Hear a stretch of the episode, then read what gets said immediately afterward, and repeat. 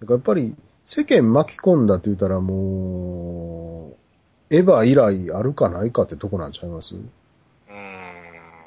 世間なまあ、ひ日暮らしがどうかなっていうぐらいですか？うーん。なんか、オタクの数も増えたいうことじゃないんですかね、単純に。う。うんん。一般の人はやっぱ気にしない人はね、気にすることないですもん。まあもちろんね、うん。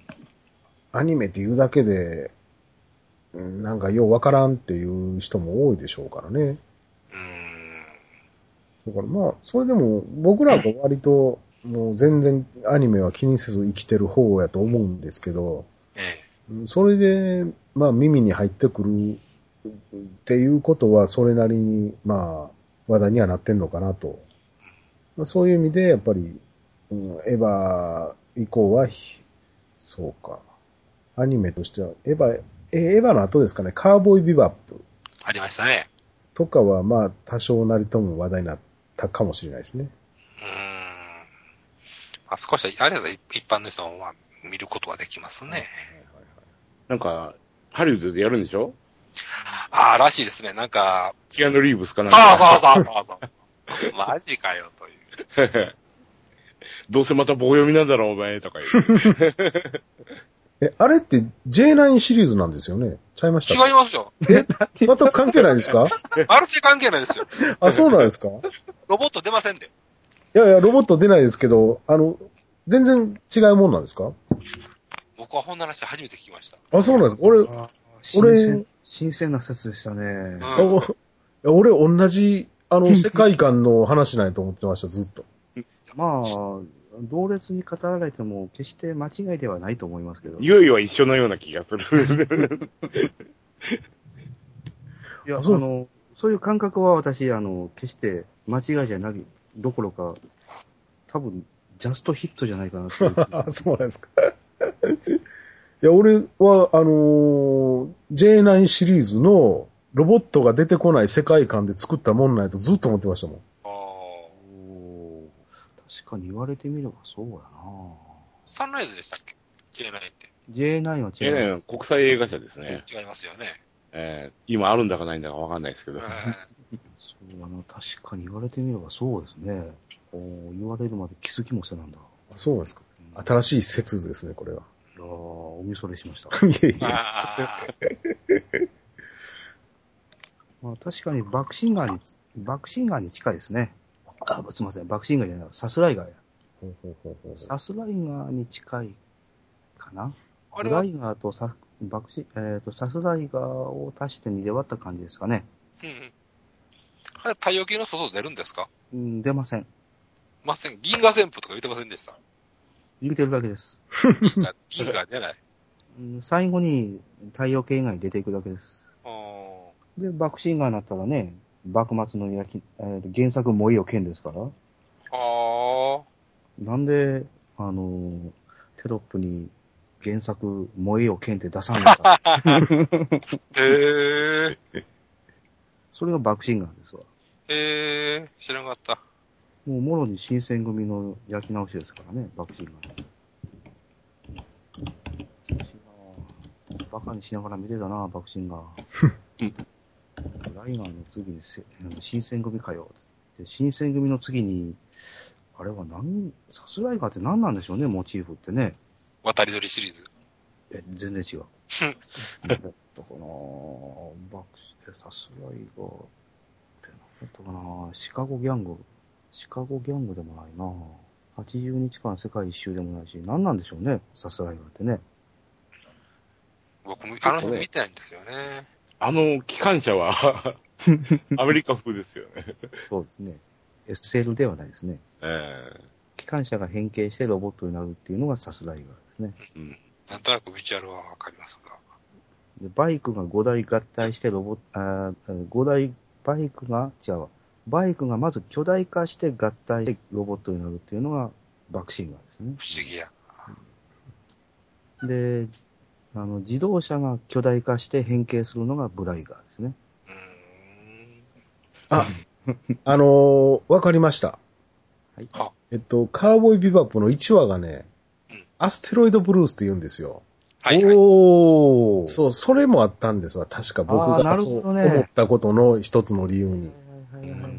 へいへいあのーってやつね。ブライガーのエンディングのテーマでしたっけ？そうです。アステロイドブルースですよね。へえ。はいはいはいはいはいはい。あの、カラオケで昔よく歌ってました。ね。へいへい、誰がーってやつ。そうです、そうです。で僕はむしろオープニング見たときは、あ、ルパンって思ったものですからね。はあ、はあはあはあはあ、ルパンもあるでしょうね。うん、かなり入ってると思います、キャラ設定として。ノリというか、そのセンスはいというか。はいはいはいはいはい。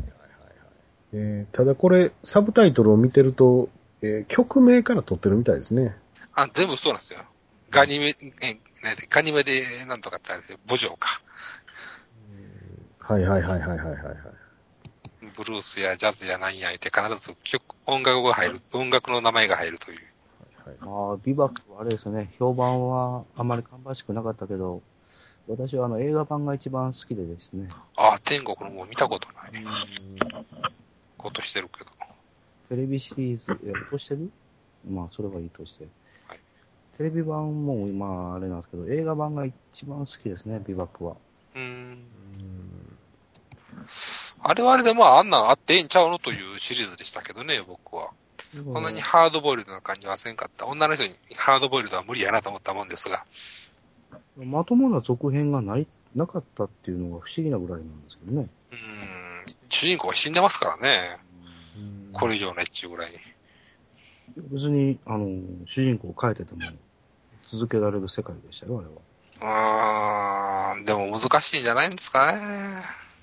あんまりハマることはなかったんですけどね、ビバックは。うーん。まあ、ああいう、なんか、ああいう、まあ言うたら、軽いノリでやっていけるやつ、まあちゃんと抑えてると思うんですけど、ああいうのあって、もっとあってもいい気がするんですけどね。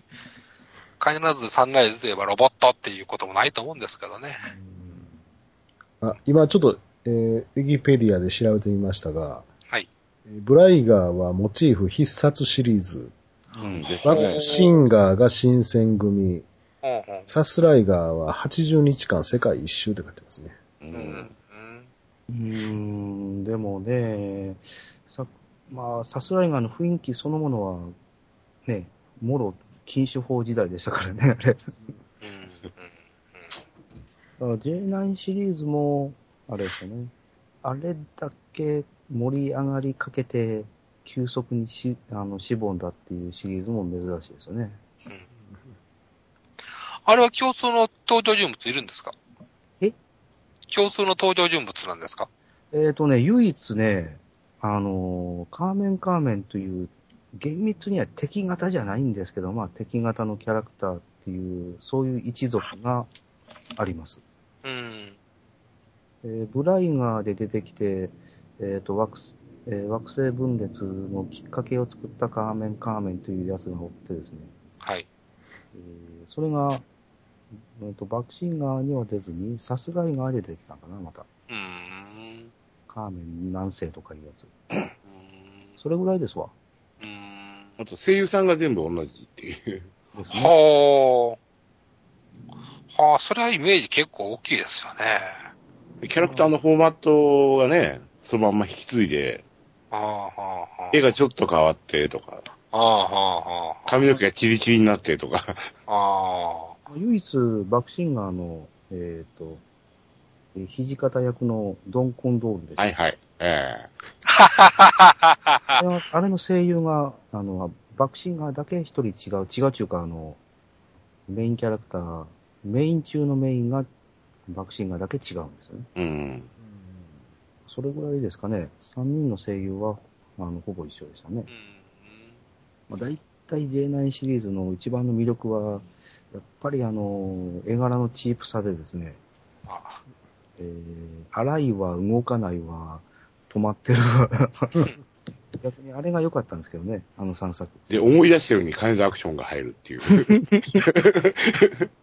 それの際立っ、一番際立ったものが J9 の、あ、すいません、ブライガーのオープニング。うん。もうあの、オープニング第1話の見ただけ、見たときはもう、あれですよね、もう、サブイボが立ちまくりましたけどね、当時。うんおーいって。あとあの、ブライガーの変形シーン。まあ、ということを言うては、あの、うなずいてくれる人がどんだけいてくれるかっていう。まあ、うん、かなりおっさんの世代でないとうなずいてはくれない。